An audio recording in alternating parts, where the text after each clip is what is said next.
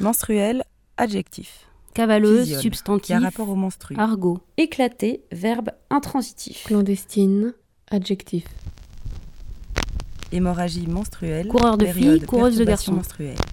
Journal clandestin, presse clandestine. Domaine des sensations, domaine Les de filles l'ouïe. sont ordinairement pubères vers l'âge de 11 ou 12 qui ans. existe, Entre parenthèses, trois petits points. fonctionne, Se briser avec violence, se fait de manière secrète, soudaineté, en dehors de ceux qui exercent l'autorité, en projetant des fragments. à l'encontre des lois Ballons, établies, mines, vitres qui L'abondance éclatent. de cette évacuation périodique varie chez les différents individus. assemblée, démarche, gamins de la procédure normale et Le gonflement des mamelles et l'éruption du flux Emploi adjectif. en sont les Surtout en. Espagne et en beau Italie. matin, le récipient dans lequel je fabriquais de l'hydrogène m'éclatait de constitution et de en leur manière Il ne serait pas du d'un choc ou d'un changement de l'abattement, de l'hypotension avec tendance au lipotylie, En parlant d'un sont des troubles menstruels fréquents. Entre parenthèses, rossignol, dict.dargue.arc.fr et frarc.1901, page 24. Les menstruels, correspondance éclatée à X voix.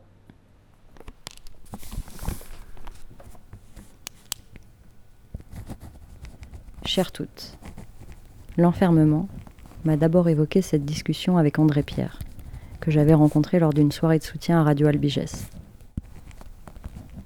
Je m'interrogeais sur le militantisme. Il m'avait renvoyé vers un texte qu'il venait de lire, dans lequel son amie philosophe Nathalie Narkam revisitait l'allégorie de la caverne de Platon. Moi, j'ai toujours été nulle en philo incapable d'organiser mes idées. Chaque concept me faisait penser à des tonnes de choses que j'essayais de relier les unes aux autres, pour tout dire, en tressant des liens un peu tirés par les cheveux. Et là, je m'aperçois que m'interroger sur l'enfermement me plonge dans tout un tas d'histoires qui s'entremêlent elles aussi.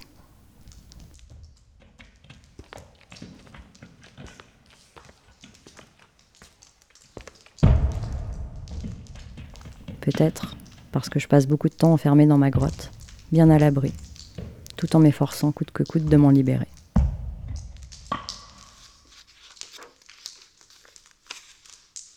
Alors, en pensant naïvement que cela m'aiderait à remettre un peu d'ordre dans ma tête, j'ai commencé par relire le mythe de la caverne.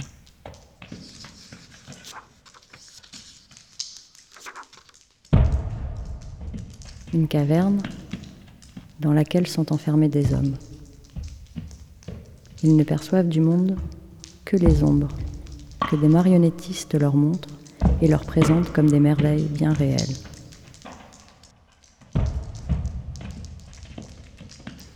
Un jour, un des prisonniers est conduit à la lumière du jour. Et là, il voit les objets naturels et le soleil tels qu'ils sont réellement.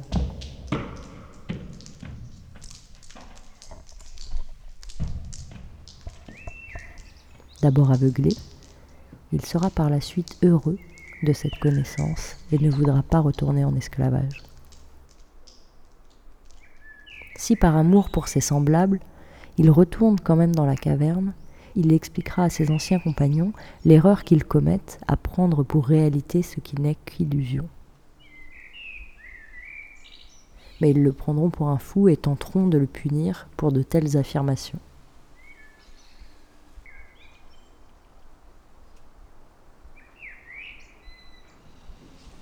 Quand il n'y a rien, il n'y a rien de net. Mais quand il y a quelque chose, ce quelque chose cache souvent autre chose. Le poète avait raison qui parlait des choses qui sont derrière les choses.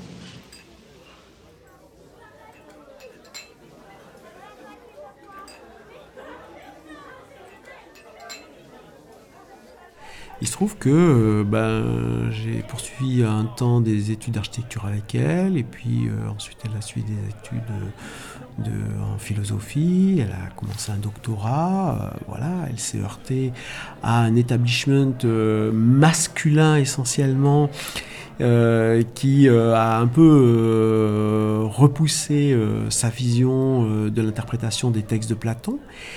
Et ce qu'elle m'a donné à lire, c'est un texte à la fois euh, qui s'appuie sur un texte extrêmement ancien, 500 ans avant Jésus-Christ, et qui d'une extrême actualité.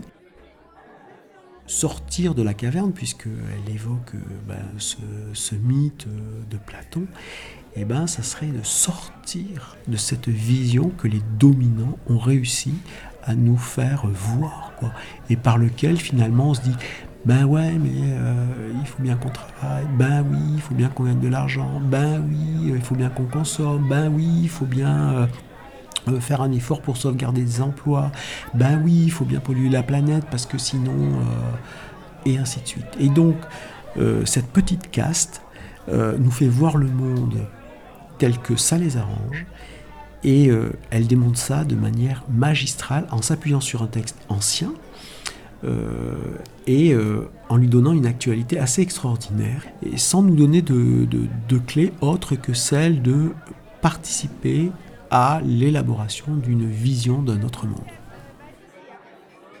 C'est une définition de l'engagement et du militantisme dans la mesure où euh, elle prône avant tout cette idée de participation. Alors participer, c'est très très large, c'est participer au monde, c'est-à-dire en faire partie pleinement. Et comme chacun a sa vision personnelle, euh, eh bien, construire euh, une vision qui soit pas euh, totalitaire.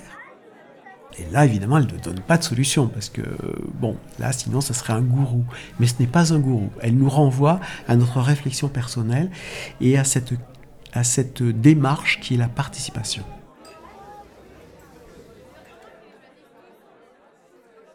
Vous êtes là.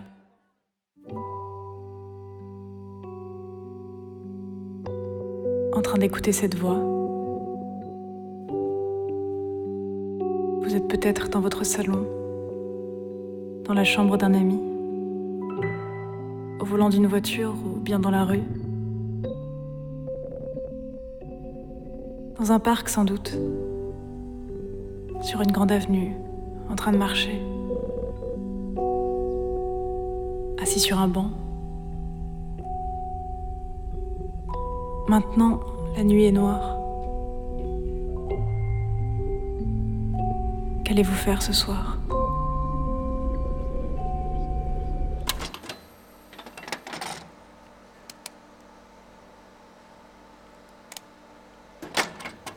Les idées fausses sont difficiles à éradiquer. Elles se logent dans notre esprit, se développent, grandissent, se multiplient, jusqu'à devenir si réelles qu'on en devient dépendant. Elle nous enferme alors dans un chemin de pensée, rarement à notre avantage.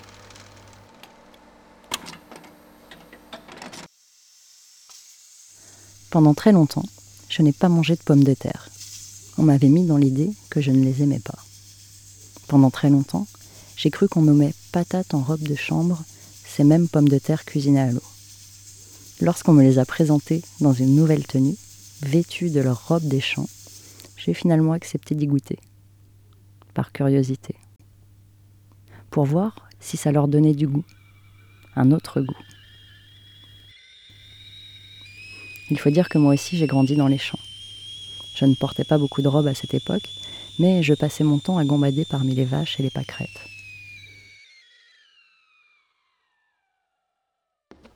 Au clos, dans la ferme familiale, je luttais contre l'ennui en inventant mon propre mythe de la caverne.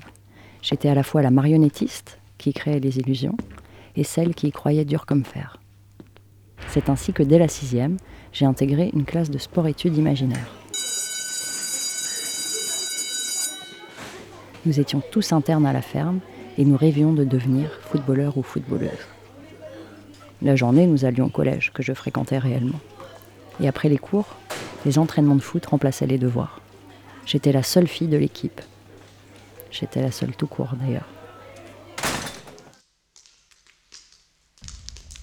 Mais dans ma caverne à ciel ouvert, j'avais beaucoup d'amis. Ma chambre se transformait en dortoir collectif, où nous parlions pendant des heures après le couvre-feu. Parfois, je racontais à mes amis imaginaires pourquoi j'étais en colère contre mes parents ou ma petite sœur. Ils m'écoutaient, me comprenaient. Je leur confiais mes questionnements, mes peurs, mes rêves. On chantait, on riait beaucoup. Je crois qu'au fond, Ils m'ont donné confiance en moi. À cette époque, je trouvais ça vraiment nul d'être une fille. À cette époque, je voulais changer le monde. Et sans doute que j'avais trouvé un endroit pour y parvenir, planqué au fond de ma chambre. Il m'arrive de repenser à ces années avec nostalgie. Je ne sais pas à quel point je croyais aux ombres autour de moi. Cela dit, je n'ai pas honte de cette période. Elle me fait sourire. Et j'aimerais aller dire à toutes ces personnes à quel point elles m'ont accompagné.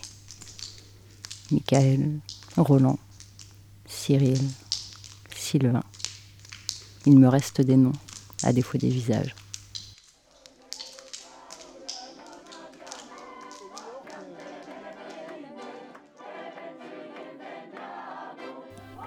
Puis un jour, mon petit frère est né. J'avais 14 ans. J'étais en train de jouer au foot. Et tout ça, c'était bien réel. C'est d'abord lui qui m'a fait sortir de ma caverne. Et là, le monde réel a pris un autre goût, semblable à celui des patates en robe des champs.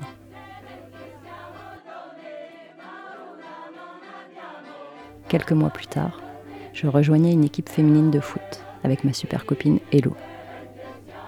Ensemble, nous avions placardé dans tous les commerces du village des affichettes sur lesquelles on pouvait lire Si toi aussi tu trouves injuste qu'une fille ne puisse pas jouer au football, rejoins-nous. Des joueuses plus âgées avaient découvert nos missives et nous avaient proposé de rejoindre leur équipe. Deuxième sortie de la caverne de mon enfance. Définitive cette fois-ci. En intégrant cette équipe de Saint-Malo, j'ai découvert des femmes qui se battaient ensemble pour faire valoir leurs droits, pour prendre la place, l'espace vert du terrain de foot. J'ai aussi appris que féminine et féministe n'étaient pas des mots contradictoires. Et à partir de ce moment-là, j'ai décidé que personne ne me forcerait ni à m'épiler, ni à m'y refuser pour marquer ma non-soumission. J'ai appris à choisir et à renoncer aussi, en quelque sorte. Alors, l'internat de mon enfance a fermé. J'ai dit au revoir à mes amis, on s'est serré dans les bras, on s'est souhaité bonne chance et je les ai oubliés. Lorsqu'on grandit, on quitte sa chambre. On s'ouvre au monde, on découvre la lumière du jour. Et si on a la chance de rencontrer les bonnes personnes, on est plus attentif à débusquer les illusions. Mais qu'est-ce qui est vrai? J'ai compris aux côtés de mes amies footballeuses que le collectif pouvait déplacer des montagnes. Grâce à elles, je côtoie plusieurs univers. Chacune sort de sa caverne et nos visions du monde s'entremêlent. Et si confronter nos manières d'envisager la société crée quelques désaccords ou engueulades, on peut parler sans gêne de nos amours, de nos emmerdes, se pleurer dans les bras et partir dans un karaoké endiablé, quelle que soit l'ambiance générale où nous nous trouvons.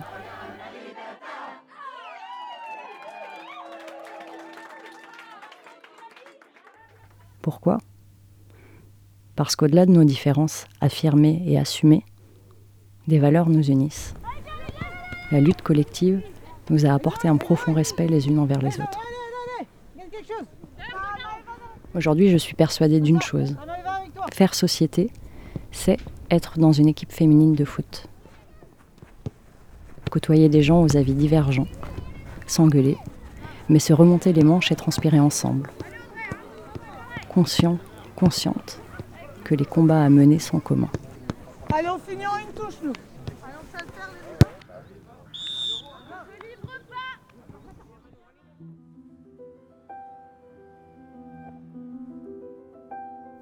Plus que jamais, j'ai besoin de comprendre dans quel sens tourne ce monde, découvrir des cheminements de pensée qui me sont étrangers, saisir d'autres réalités, parce que j'ai beaucoup d'amis qui pensent comme moi, à tel point que je me sens parfois légitime à considérer les autres visions du monde comme irréelles ou erronées. Et c'est justement là que se cache l'illusion dans laquelle on s'enferme.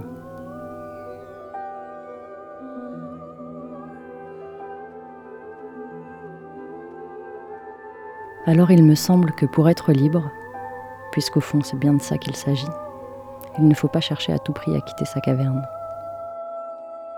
Mieux vaut observer ses liens plutôt que de s'entêter à vouloir les arracher. Alors que finalement, ils ne sont que de douces illusions inoffensives.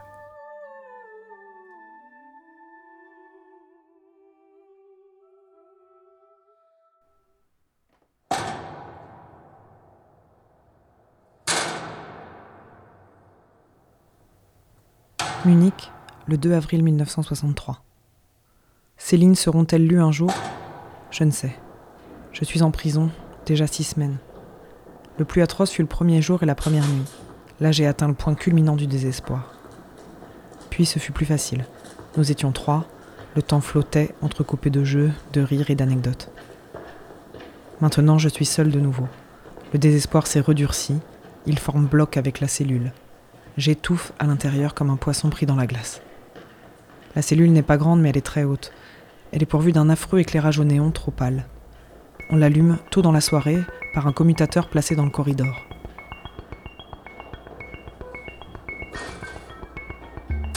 Le corridor jalonné de cellules est immense. À tout moment retentissent des pas et des bruits de clés. On contrôle les fermetures, mais nous, les prisonnières, nous ne voyons presque personne. On nous épie souvent par un trou minuscule placé dans un carré de fer qu'on peut soulever sans bruit de l'extérieur. Ainsi, ne se sentons jamais tranquilles, mais à la merci d'une observation continuelle. Dans la cellule A3, nous étions trop serrés. Parfois l'atmosphère était chargée d'électricité. Un mot, un geste de trop aurait déclenché un drame, une bataille de fauves. J'ai voulu être seule, j'ai espéré longtemps, attendu, et le moment venu j'ai cru ressentir de la joie. J'ai cru éprouver un grand soulagement à retrouver le calme et la solitude où l'on s'épanouit mieux. Soulagement bien factice et de courte durée. C'est vrai que je peux être moi-même, à mon aise, rêver, chanter, siffler du bac, dessiner des choses étranges, écrire sans que des yeux observateurs ne me paralysent. Je n'ai pu à supporter le bruit et l'humeur de deux autres femmes qui diffèrent totalement de moi par le caractère, la culture et la pensée. Mais j'ai à me supporter entièrement moi-même, et c'est un poids combien plus lourd et combien inexorable est l'angoisse de ne pouvoir se refléter dans rien, ni se comparer à personne. On est livré aux influences abstraites. Elles gagnent en puissance insidieusement et sapent les bases de l'être. Qui suis-je? Par rapport à qui et à quoi? Où sont mes limites, mon noyau?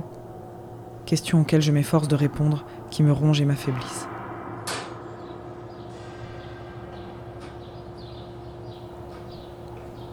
La plus grande épreuve que l'on puisse traverser, c'est la solitude. Et la solitude la plus vraie, la plus impitoyable, c'est celle que j'ai rencontrée en prison. Mais je ne veux pas désespérer, je lutte encore, de toutes mes forces, j'espère. Je crois en la vie, je crois en l'amour, je crois en la bonté humaine. Je refuse d'accepter la lâcheté, je refuse le renoncement à la lutte. Tant pis si je pleure, parfois longtemps, car de la haute fenêtre fermée par six barreaux où ne paraît qu'un carré de ciel, tantôt gris, tantôt bleu, tantôt noir, me parviennent déchirants tous les bruits vivants du dehors.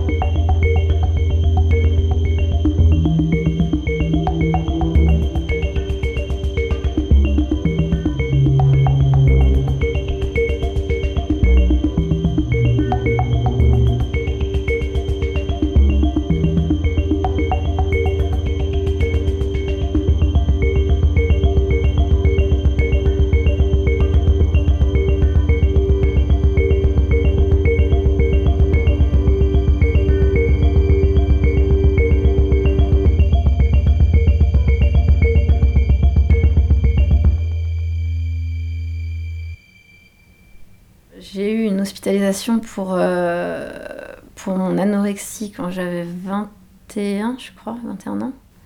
Pour le coup, vraiment, le terme d'enfermement est vraiment parlant, pas que au sens physique, mais aussi euh, psychologique, parce que euh, j'avais l'angoisse de ne pas pouvoir sortir de, de l'hôpital. J'y suis allée de mon plein gré, donc normalement, quand tu y vas et que tu signes pour y aller, tu en ressors quand tu veux. Sauf que euh, bah, ça n'a pas été le cas. Il y a un moment où j'ai commencé à avoir des grosses angoisses. J'avais besoin de retrouver ma famille, mon ex. aussi. Et, euh, et puis, bah, ils n'ont pas voulu que je sorte. Et là, ça a été un engrenage d'angoisse, justement, d'être euh, enfermée. Et en fait, c'était une espèce de, ouais, de claustrophobie euh, au sens large du terme, on va dire. Et, euh, et du coup, bah, j'ai fini par réussir à, en sortir. Mais ça m'a vachement euh, fragilisée. Et c'était à la période de- du printemps. Et euh, je me souviens qu'il faisait très beau à cette période-là. Et euh, donc je lisais souvent dehors. Et au bout d'un moment, j'étais tellement débordée d'angoisse que je pouvais plus rien faire d'autre. Donc lire, c'était pas possible. Écouter de la musique, c'était pas possible. Je fixais le vide. C'était une horreur. Et tous les ans, à cette période-là, j'ai à nouveau une, phase où je suis angoissée. Alors je la contrôle beaucoup mieux, mais ça m'a vraiment, euh, ouais, ça m'a vraiment marqué et ça m'a, bah, d'un autre côté, du coup, ça m'a, ça m'a, ça a clairement fait sauter tout ce qui était anorexie parce que je me suis dit, mais je m'en fous, je peux être obèse si vous voulez, mais je veux sortir d'ici. Et du coup, ça m'a redonné un peu un élan de vie en soi. Mais, euh, mais voilà, c'est vrai que ça a été un truc. euh, pour le coup, c'est vrai que quand j'entends le terme d'enfermement, bah, c'est ça qui me vient en premier à l'esprit. Et pas que me concernant aussi, parce que j'ai vu des choses super choquantes comme euh, les. Comment ils appelaient ça Les cellules d'isolement. En gros, euh, quand. euh, je me souviens d'une fille qui avait fait une tentative de suicide. Et ils l'ont mise dans une, une chambre, t'a- t'avais juste un matelas au sol, rien d'autre. Et pendant une semaine, elle a, elle a été enfermée là-dedans. Et euh, c'est des trucs, c'est c'est pas moi qui l'ai vécu, mais pour autant, ça m'a vraiment euh, choquée, quoi. Globalement, il donnait un traitement euh, qui était le même à tout le monde, y compris à moi, du coup, quand je suis arrivée. Et donc, tout le monde était shooté. Le premier midi, j'ai rien voulu manger euh, parce que vraiment, j'étais sous le choc de, de l'environnement et j'étais pas prête à faire sauter euh, tout, tout ça. Et le soir même, j'ai eu euh, mon petit, euh, mon petit tertian avant le repas, sauf qu'en fait, euh, je devais peser quoi 33 kilos à l'époque. Et en fait, je me suis endormie à table, mais littéralement. Alors que moi, pour m'endormir, vu mes insomnies et vu le contexte que c'était, et, ils m'ont engueulé, enfin, horreur quoi. Et donc, ouais, le- l'effet que ça m'a fait, c'était vraiment genre. On, te shoot, on te shoot. Et en fait, j'en ai eu tous les jours, sauf certaines fois où j'allais secrètement dans les chiottes le, enlever le comprimé, quoi. Mais, euh, mais globalement, ouais, euh, j'étais devenue aussi un zombie et j'arrivais même plus à réfléchir en fait. Enfin, c'est...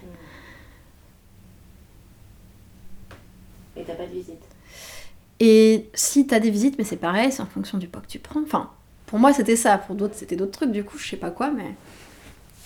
Et donc au début j'avais, j'ai eu ma première visite euh, au bout de 2-3 semaines, je crois. Et ça aidait pas parce que c'est. Je sais pas si c'était pour ma part et que le- les autres le vivaient différemment, mais en fait, euh, faire rentrer le monde extérieur et donc ce qui te, ce qui te motive à toi à vouloir sortir dans euh, cet univers complètement déconnecté et glauque, eh ben, ça m'a ça m'a un peu fait vriller quoi. J'arrivais pas à assembler les deux. Pour moi, c'était pas le même monde, c'était pas possible. Et du coup, j'ai demandé à avoir le moins de visites possible parce que j'arrivais pas à, supporter euh, à supporter ça. Après, l'anorexie, c'est vraiment particulier et je pense que à comprendre quand on l'a pas vécu, euh, c'est. Je sais pas si c'est vraiment compréhensible quand on l'a pas vécu. Donc je pense que ça parle aux gens qui l'ont vécu, beaucoup moins à ceux qui l'ont pas vécu. Mais euh, mon but c'était d'être le plus mec possible parce que dans ma tête je savais faire que ça. Et du coup, si j'en arrivais à être hospitalisée, c'est que j'étais allée assez loin et que je pouvais lâcher. Donc peut-être que en soi, peu importe l'hospitalisation que j'aurais eue, j'aurais eu un déclic, quoi, tu vois, c'est... Parfois, je passe une très mauvaise journée et, euh, et puis, je sais pas, il suffit qu'une personne m'ait dit des choses très blessantes pour que je me remette en question et que pendant, euh, pendant une soirée, je me sente à nouveau... euh, je me sens plus grosse, c'est pas possible de toute façon. J'ai presque la peau sur les os. Mais euh, où je, je ressens à nouveau des choses dans mon corps, comme des fourmillements, et du coup j'ai l'impression d'avoir de la graisse. Et, bon, et je sais que ça va passer en fait, ça dure une soirée. Parfois j'ai un peu du mal à manger aussi. Pas parce que je veux euh, maigrir, mais parce que euh, je pense que j'ai quand même associé la nourriture à. Bah, en soi, c'est un moyen de vivre. hein. Sans nourriture, on vit pas. Et du coup, quand j'ai un gros coup de mou, bah, il a une espèce de dégoût la nourriture. Mais, euh, mais non, enfin, ça dure jamais longtemps, ça dure euh, une soirée. euh. Mais voilà, j'ai lâché là-dessus. Et il y a un truc aussi qui m'a aidé à lâcher là-dessus, c'est, je pense, mes lectures et le fait que, je me sois de plus en plus revendiquée féministe. Et typiquement, bah là, mon féminisme m'a aidé à me dire que bah, si je grossis, bah, je grossis et j'aurai un corps qui sera très bien comme il est parce que, parce que tous les corps sont beaux. Euh, je dis pas que ça reviendra pas, mais je pense que ça m'a beaucoup aidé ça aussi, voilà. Que ce soit à ce niveau-là, au niveau de. de. comment de mon orientation sexuelle, de. Justement, ça me fait penser. euh, bah, ça me fait rebondir sur le terme de l'enfermement. Euh, C'était pas ta question, mais du coup, euh, je, je prends dans ce sens-là, ce sera plus simple. Je, je me souviens que j'avais besoin de la validation de mes potes, physiquement parlant.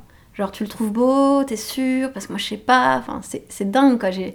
J'assumais jamais mes goûts. Euh, et puis, en fait, je, je crois que j'avais pas de goût. enfin.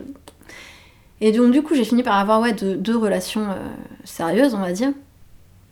Mais euh, très, très, très compliquées, les deux. Euh, la première, c'était avec un, mec qui s'appelait Maxime. Je pense que tu t'en souviens, non? Je savais jamais si je l'aimais vraiment, s'il m'attirait vraiment, si. Donc, euh, beaucoup de, pseudo-ruptures, de haut et de bas. Et en fait, quand j'ai rencontré après donc, Corentin, donc, avec qui je suis restée 6 ans, ça a été un peu pareil. Et j'ai mis du temps à vraiment être sûre de moi. Et en fait, avec le recul, je me rends compte que c'était plus platonique qu'autre chose en fait. Et donc ça s'est terminé, et la première chose que j'ai faite euh, après notre rupture, c'est que 2-3 jours après, euh, j'ai commencé à fréquenter une meuf. Il s'est avéré que je suis tombée sur une grosse folle, et je me suis dit non, non, mais Marion, les mecs, c'est très bien. Quelque chose qui me, qui me travaillait depuis, depuis que j'avais 15 ans, bah, je l'ai à nouveau bien entassé là, et j'ai à nouveau voulu absolument sortir avec euh, le, le mec euh, bien sous tout rapport, euh, s'il pouvait être ingénieur, et puis faire de beaux enfants, et puis avoir une belle tête, et puis être très gentil, et puis... C'était vraiment, je voulais le truc euh, que, bah, que nous dicte un peu la société en soi, enfin... Et enfin, je voulais ça, je croyais que je voulais ça. Du coup, j'ai essayé ça, mais je voulais pas du tout ça. du coup, j'ai essayé pendant un an et demi, un an, un an, ouais, pendant un an. Puis en fait, non, j'ai j'ai lâché l'affaire. Et donc, j'ai fini par, euh, par euh, m'inscrire sur des applications où il y avait euh, exclusivement des meufs. Et du coup, bah, je, je me suis rendu compte que c'était plus simple, en fait, tout simplement pour moi, d'aller vers les mecs, parce que c'était plus simple par rapport à, au regard des autres, mais aussi pour moi, quoi, parce qu'en fait, faire un date, euh, 10 dates, 15 dates, je sais pas, j'ai dû en faire une vingtaine avec des mecs, ça me coûtait rien, je m'en foutais royal, j'allais me prendre ma bière, j'étais zen, tout allait bien. En fait, quand j'ai commencé à vraiment rencontrer des meufs, j'en ai pas vu beaucoup, mais j'étais mais dans un état de, de- panique totale, enfin, c'était c'était vraiment... euh, voilà, je pense que c'était typique du... Bah, en fait, c'est les meufs qui te plaisent, c'est pour ça que ça te fait ça. Et du coup, ça, ça a fait sauter un, truc euh, monstrueux. Je me suis rendu compte que waouh, c'est tellement plus simple avec les meufs et c'est tellement mieux. Et, en fait, enfin voilà, j'ai compris ce que c'était l'attirance à 28 ans, quoi. Donc euh, voilà, ça se passe très bien et, effectivement, je me rends compte que il y a, cette pression euh, que les autres nous mettent plus ou moins consciemment, mais qu'en fait, c'était surtout moi qui me la mettais, quoi. Je pense que d'ailleurs, l'anorexie touchait aussi à ça, quoi. Le truc de bon, je suis différente des autres, mais du coup, j'en souffre, et du coup, bah, je m'inflige des choses, euh, parce que bah, parce qu'il faut être comme les autres, il faut être mince, il faut être ci, il faut être ça. En fait, non, aujourd'hui, euh, aujourd'hui je veux plus rien de tout ça, quoi. Récemment, j'ai pris la décision de démissionner, mais pas de démissionner euh, tout de suite. Mais j'ai pris cette décision de bon, peut-être que je vais faire un an, deux ans, trois ans dans ce staff, mais clairement, si dans cinq ans j'y suis encore, euh, c'est que je, je, je- je sais pas, il s'est passé un, un truc dans mon cerveau qui fait que. Mais non, enfin, moi dans cinq ans, je ne suis plus dans ce staff. Et, et j'ai pris cette décision, mais quand j'en ai parlé autour de moi, les réactions c'était ouais, mais la sécurité de l'emploi, oui, mais euh, tu sais, tu peux peut-être te mettre en dispo, mais j'avais envie de dire aux gens, mais en fait, pourquoi vous voulez à, à tout prix euh, cette, cette espèce de pseudo-sécurité, alors qu'en fait, euh, quand t'es mal dans un truc, enfin, à quoi bon se faire souffrir Alors que, ok, peut-être que je vivrais plus chichement, mais au moins je pleurerais pas tous les soirs, quoi. Et ça, les gens ne comprennent pas généralement. Oui, bah oui, je vais démissionner, et alors Mais c'est quoi ton projet? J'en ai pas, et alors Voilà, c'est comme ça, quoi. C'est. Ça fait. euh, Ouais, ça fait un an et demi, deux ans que petit à petit je me rends compte que il y a plein de trucs qu'il faut que je. Bah ouais, que je casse, quoi. «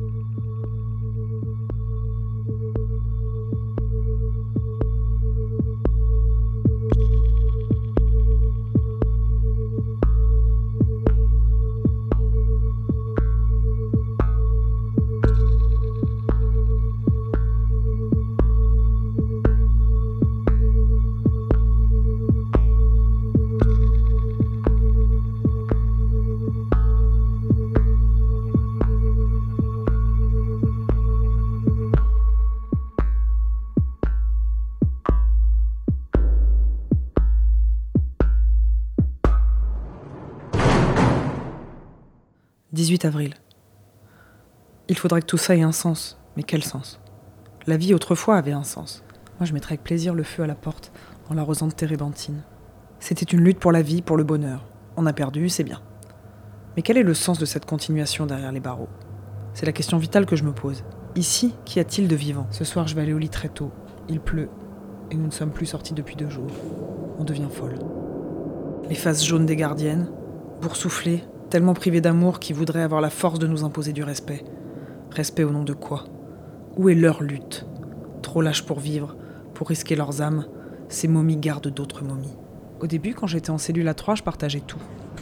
Maintenant que je suis seule, j'ai tout juste encore un peu d'amitié pour moi. Je viens d'écrire toutes ces pages et pendant que j'écrivais, c'est comme si je n'étais plus ici. J'ai rêvé que je m'étais évadée et que je prenais l'avion pour le Brésil avec un faux passeport. À ma droite, ce même miroir avec ce même visage malade et laid, le mien. Sur la table, les mêmes objets, ces mêmes photos. Celles des enfants que j'ose à peine regarder tant elle fait mal. Mes stylos à billes, un petit cendrier en écorce d'orange, la lettre, l'unique, de Rodwell, les fleurs, et devant moi, ce grand mur avec tout en haut cette fenêtre à barreaux, le lit de fer, et derrière moi cette porte verrouillée. Je suis là, j'étais là toute la journée, assise à cette même table sur ce banc dur, trop éloignée de la table ou couchée sur le lit, et hier, et demain, et depuis trois mois, et pour combien de mois Si je m'échappe d'ici, je m'engagerai dans un mouvement, serait-ce même le communisme. Je hais toutes ces choses.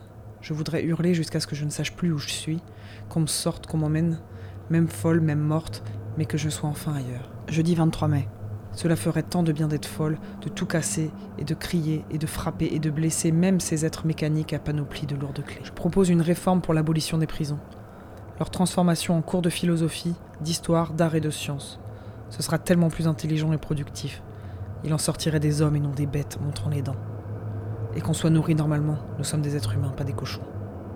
C'est 9 heures, on éteint les lumières. Merde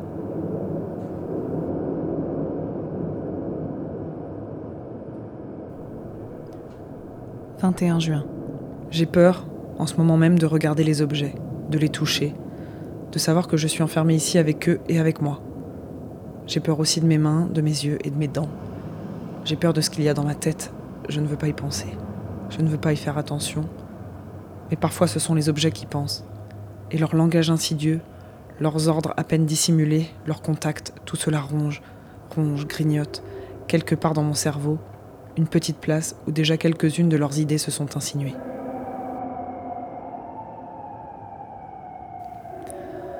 Rodwell a brisé ma vie, a changé toute la face de mon destin. C'est si facile d'être heureux et de vivre quand on est libre. C'est si facile d'oublier ceux qui sont dans le désespoir, la maladie ou la mort. N'ai-je pas été pareil? Je vois bien que j'ai tout perdu. J'ai reçu une lettre du tuteur cette semaine. On a déjà retenu une place en septembre dans une école protestante pour mes enfants. Une école protestante? Je me représente quelque chose d'horrible, de mesquin, de méticuleux, d'étriqué. Je suis parti avec eux et je reviendrai seul, séparé d'eux. Je serai obligé de tout recommencer par le début, de vivre de nouveau en Suisse que je déteste, dont l'exiguïté et la mentalité de village m'étouffent. Quelle défaite. Et comment lutter Mais je lutterai. Je m'expatrierai à nouveau et je gagnerai de l'argent, jusqu'à ce que notre situation soit indestructible, établie sur une base financière solide. Et plus de Rodwell, ni d'amour dangereuse. Rien que des petits amants insignifiants que l'on prend et l'on quitte sans regret. Oui, tel est mon plan d'action. Il ne faut plus se laisser aller à aucune faiblesse.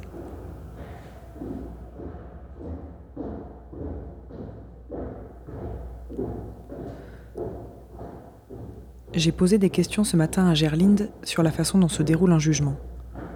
Le mien ne sera sans doute pas une partie de plaisir. Il y aura des jurés. Terme effrayant. Il paraît que ce sont d'honorables commerçants de la ville.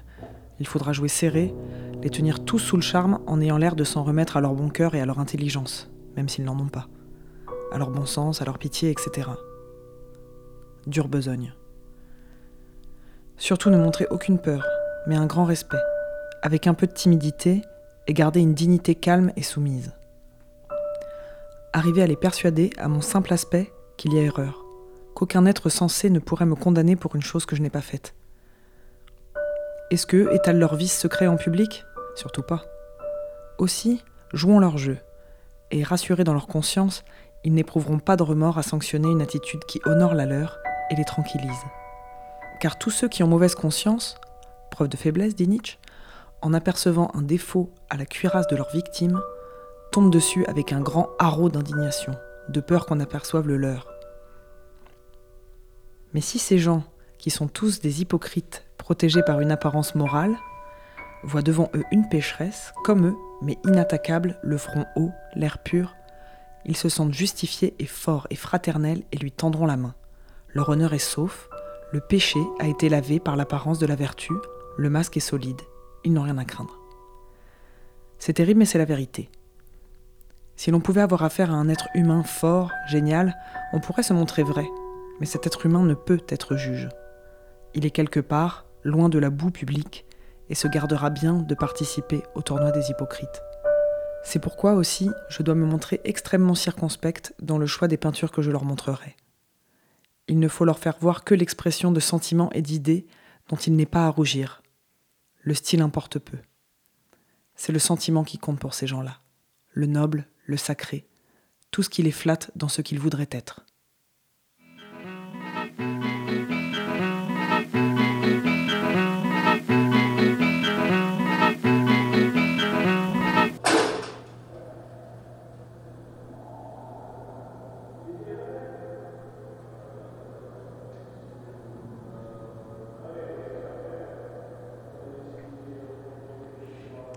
Je peux dire, quand la première fois que j'ai senti cet enfermement en moi, c'est le jour que j'ai quitté le Sénégal pour venir ici. J'étais dans un bus, j'étais arrivé à Bamako. Ce jour-là, j'ai vu des élèves qui passaient, qui portaient les mêmes uniformes que moi, dans mon école, au Sénégal. Quand j'ai vu ça, je me suis senti pas bien, parce que je me suis dit que non, je devrais être à leur place. Et depuis ce jour-là, je me suis senti enfermé dans la peau euh, de quelqu'un d'autre de jouer un rôle. L'école était finie à partir de ce jour-là. Alors j'ai quitté le Mali et on est passé par le Burkina Faso. Le Burkina Faso, on est arrivé en poste de police qui faisait des contrôles de papier et tout ça. Et, là, des gens qui m'ont enfermé parce que j'avais pas assez de sous pour payer, pour traverser leurs frontières, pour entrer et passer. Cet enfermement m'a marqué parce que je voulais avancer, je voulais avancer vite. Et le fait qu'ils m'ont enfermé là-bas quelques jours, ça m'a ça m'a secoué, ça m'a fait du mal. Je pense qu'il y a des enfermements qui sont pas volontaires, mais qui sont négociables. Il y a des enfermements qui sont, sont vraiment des enfermements. Je fais cette différence parce qu'en venant ici, je suis passé par la Libye. J'étais enfermé là-bas.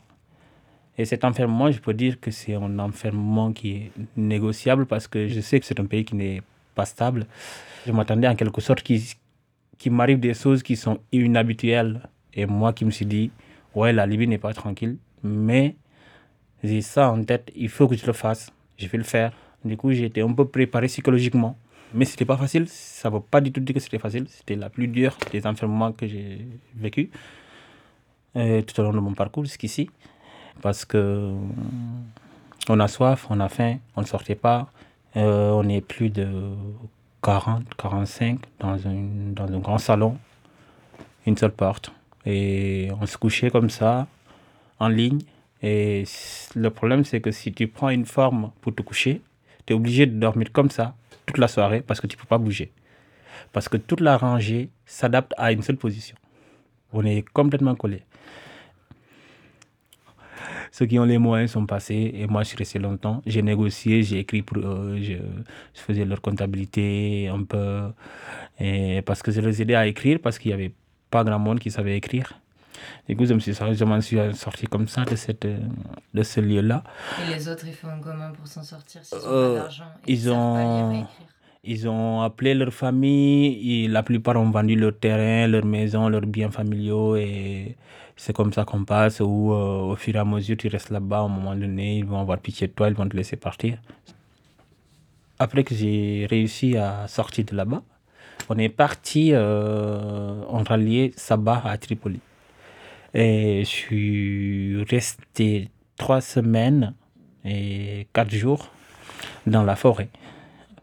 On était enfermés mais libres Parce que vous pouviez pas passer. parce qu'on pouvait pas, on n'avait nulle part où aller. où aller. Euh, on était 75, je pense, euh, hommes et femmes et enfants.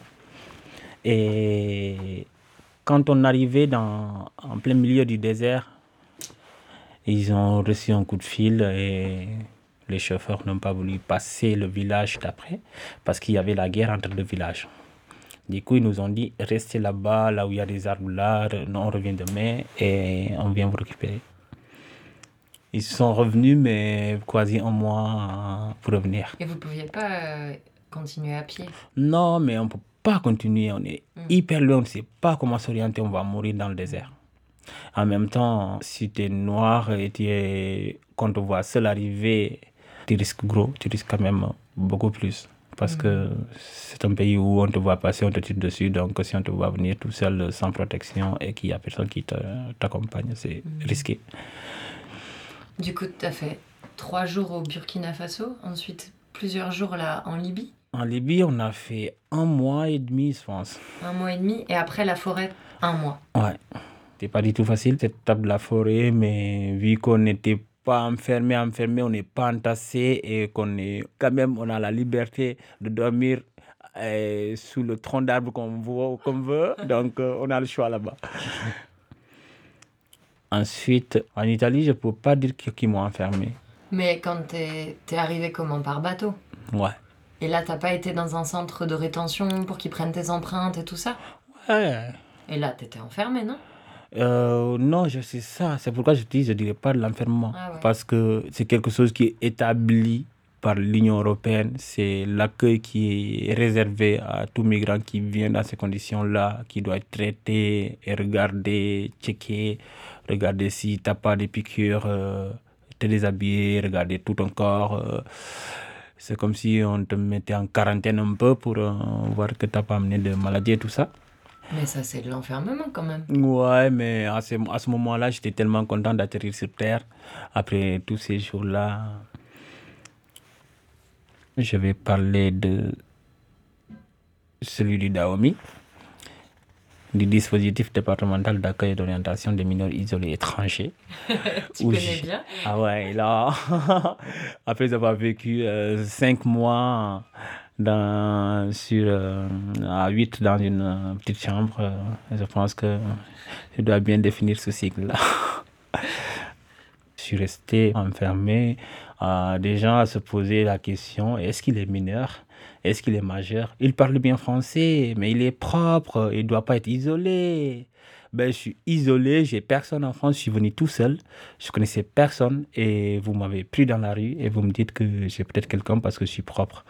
Et c'est à ce moment précis maintenant que je sais que c'était de la foutaise tout ce qui se disait là-bas, tout ce qui était des prétextes de questions. Aujourd'hui, quand j'y pense, je me dis, mais non, c'était vraiment nul comme, euh, comme question-réponse pour tester la minorité ou la majorité de quelqu'un. Mais cet enfermement, je dirais que c'était volontaire parce que je l'ai voulu. Je l'ai voulu parce que moi-même, j'ai écrit un courrier à, la juge des enfants parce que c'était censé être un dispositif départemental d'accueil et d'orientation des mineurs isolés étrangers. Je suis censé en être un. Mais le directeur qui était là-bas disait que je devrais aller voir une autre région, qu'ici il y a beaucoup de gens qui demandent à être protégés par l'ASE. Suite que j'ai demandé à la juge des enfants de me laisser enfermer là-bas. Et j'ai été resté là-bas pendant cinq mois. Mais oui, c'est n'importe quoi de toute façon. Parce que qui est-ce qui sort mineur du Dahomey Quelques-uns et quelques-unes. Mais vraiment pas beaucoup. Vraiment pas beaucoup. En tout cas, tout le monde se présente là-bas avec ses documents disant, attestant qu'il vient d'un pays, de tel pays, et qu'il est mineur, et que son document est certifié de son pays. Et c'est de l'enfermement voulu, mal vécu, mais de l'enfermement voulu, quoi. Hmm. Parce que sinon, les autres, ils les foutent euh, dehors en leur disant T'es pas mineur. Euh. Ouais, ouais, parce que les autres, ils n'ont pas la chance d'avoir cet enfermement que j'ai eu. On va dire ça comme ça. Du coup, comment t'es sorti du Dahomey? Du Dahomey, je suis sorti du Dahomey pour aller en prison. Trois mois. Et t'avais quel âge? 17 ans. 17 ans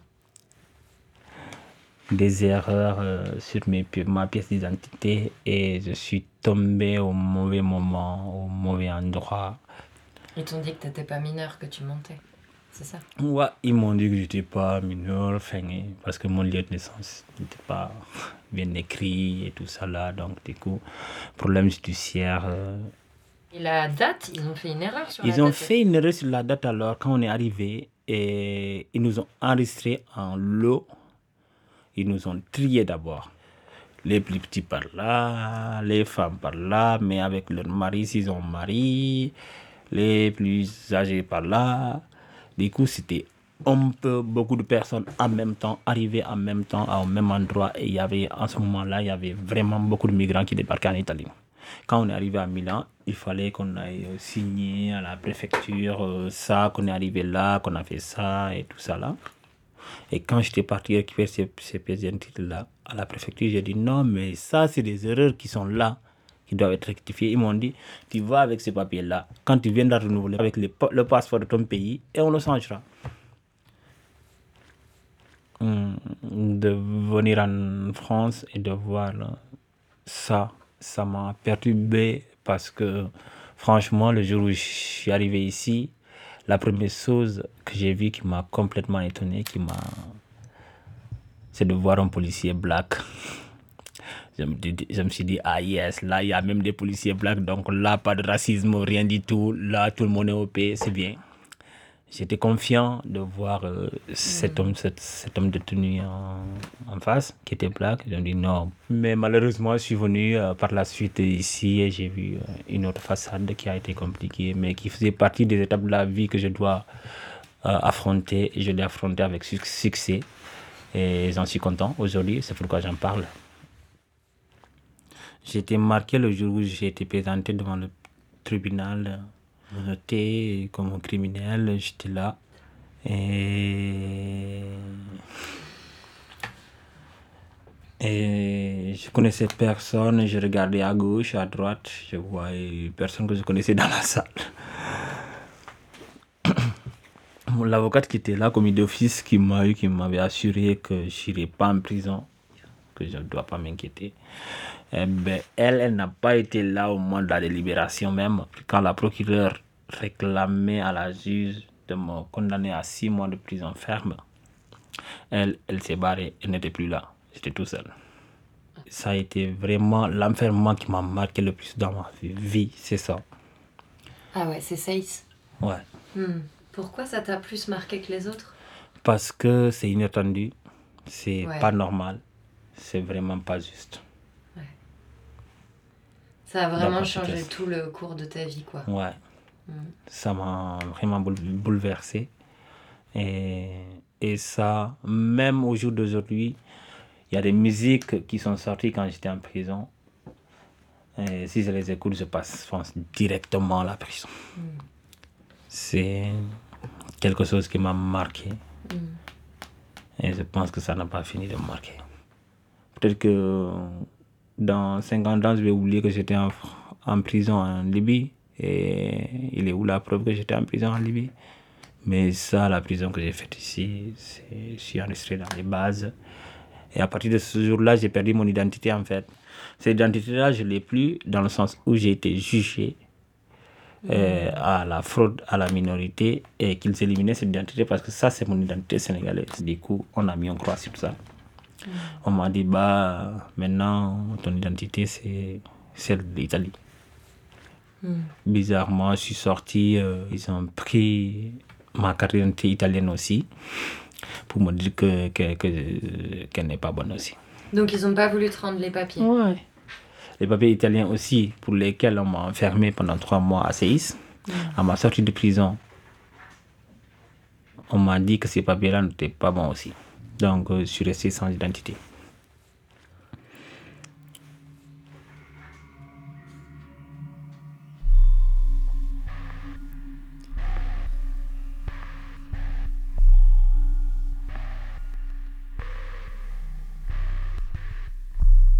Debout sur le quai, ma vieille valise effondrée à mes pieds, j'attends le train qui va m'arracher à sept mois de silence derrière les murs. À quelques rues de là, la tôle, quittée ce matin, respire son air épais. J'en suis encore imprégné à travers mon tailleur humide. Il me colle à la peau. Toute gauche, immobile, je n'ose lever les yeux sur personne. Grinçant et piaffant de toute sa ferraille, le train s'arrête. J'ouvre la porte d'un wagon. La foule amassée là sur les banquettes me flanque un tel vertige que je redescends l'escalier. Je n'aurai jamais le courage d'aller m'asseoir parmi ces gens. Pendant trop longtemps, les cerbères allemands en uniforme m'ont mené, poussé, d'une cellule à l'autre. J'ai trop rêvé seul devant des parois vides. Pourtant, je remontais soufflé, en poussant ma valise devant moi. Il faudra bien que je me lance dans cette nouvelle cage vivante, que je prenne place parmi tous ces corps. La peur me rejette dehors. Une troisième fois, je me hisse et maintenant, je m'assois enfin, recroquevillé comme une bête dans la chaude haleine parfumée. Je ne bouge plus. Est-ce possible que le train s'ébranle, que ce paysage enfin se déchire? Il me semble que cette petite tôle de campagne embusquée près d'ici, derrière son mur, la gueule encore entr'ouverte, ne va pas me lâcher comme ça. Je me répète tout bas. Foutre le camp, foutre le camp, foutre le camp. Tout doucement, comme une caresse, le paysage s'est ébranlé. On s'en va. Enfin. Personne ne me regarde. Raidi de crasse et d'odeur de pénombre, les jambes serrées, je tiens un morceau de pain que je n'ose manger.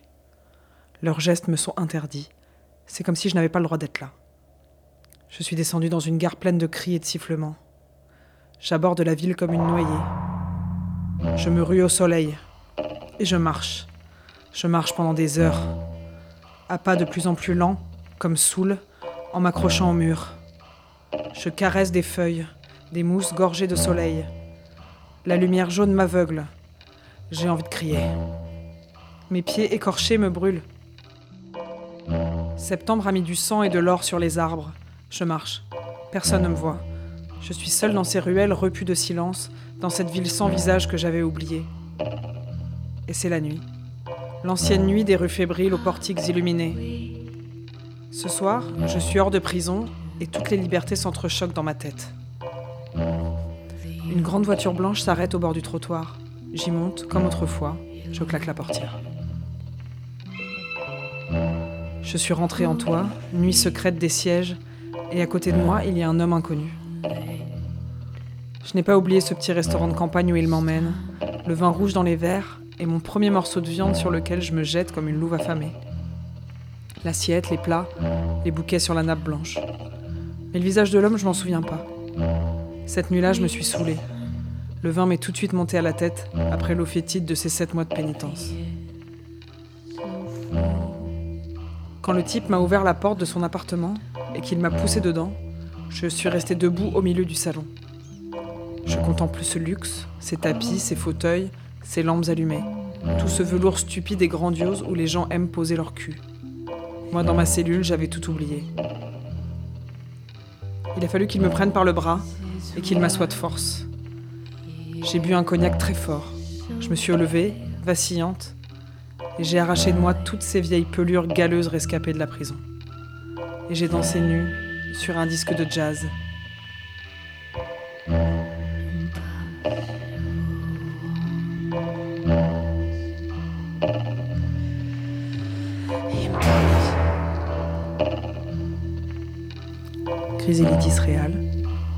Suis-je encore vivante Journal de prison.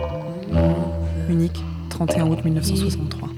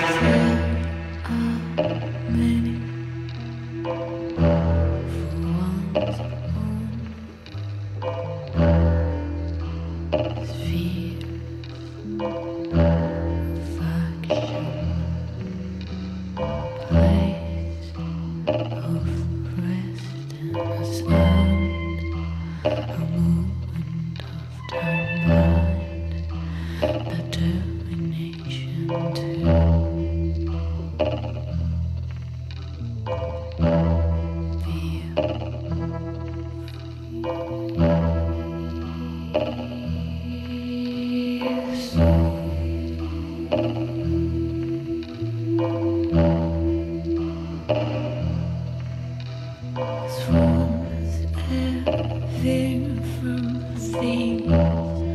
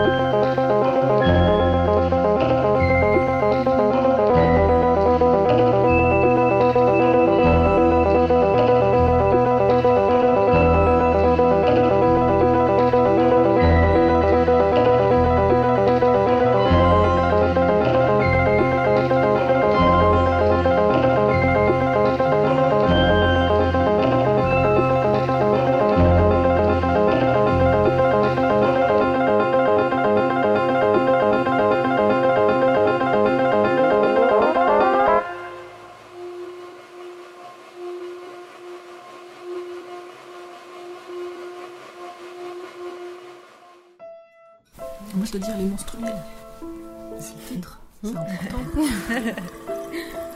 les menstruels. Les menstruels ou les éclatés, correspondance à X voix. Bon alors, on fait quoi pour l'émission? De quoi on aurait envie de parler? De politique Oula, c'est large. J'ai lu un bouquin il y a pas longtemps, Le digeste de l'occultisme, j'ai envie d'en parler. Oui, on pourrait parler de tout et n'importe quoi. De nous-mêmes. De métier De bouffe. Ouais, des pizzas. De jeux, Carcassonne. D'anthropologie. De science, de ménage, d'amour, ou de relations inconditionnelles. De sexe aussi, non? On pourrait s'écrire des petites nouvelles érotiques. Moi, j'en ai un rayon. Euh, ouais, mais en tout cas, faudrait utiliser le fait qu'on soit aux quatre coins de la France toutes. Bretagne, Rhône-Alpes, région parisienne. Dans des lieux, maison ou caravane. des humeurs et en différentes compagnies. Toujours en mouvement. Bassin méditerranéen, en ville, en campagne, en bateau, en vélo, en camion, à pied. Bon, ce sera des paysages automatiques. Ouais, il pourrait y avoir aussi des missives ou des télégrammes. Toi, tu pourras nous écrire des vraies lettres en papier. Ou euh, on pourrait raconter un peu comme on déballe un gros sac. Des histoires polyphoniques. Des poésies locales. Des lectures olé olé. Des trucs, des choses, des idées, des connexions qui nous rassemblent. Et une correspondance, ce serait pas chouette, dites On pense à l'une, on pense à l'autre, on vit ici, on vit ailleurs, envie d'écrire, envie de dire. J'aime bien l'idée aussi de textes érotiques. Bon, je balance tout ça comme ça, c'est la nuit, j'ai bu 4 bières, un papillon se cogne dans mon abajour. C'est marrant, du coup, tu passes vraiment pour la meuf qui veut parler de sexe, ça tombe sur toi à chaque fois. Ouais, c'est marrant, je vois pas pourquoi. c'est drôle, les hasards de la vie. Bref. Les menstruels, correspondance éclatée à X voix.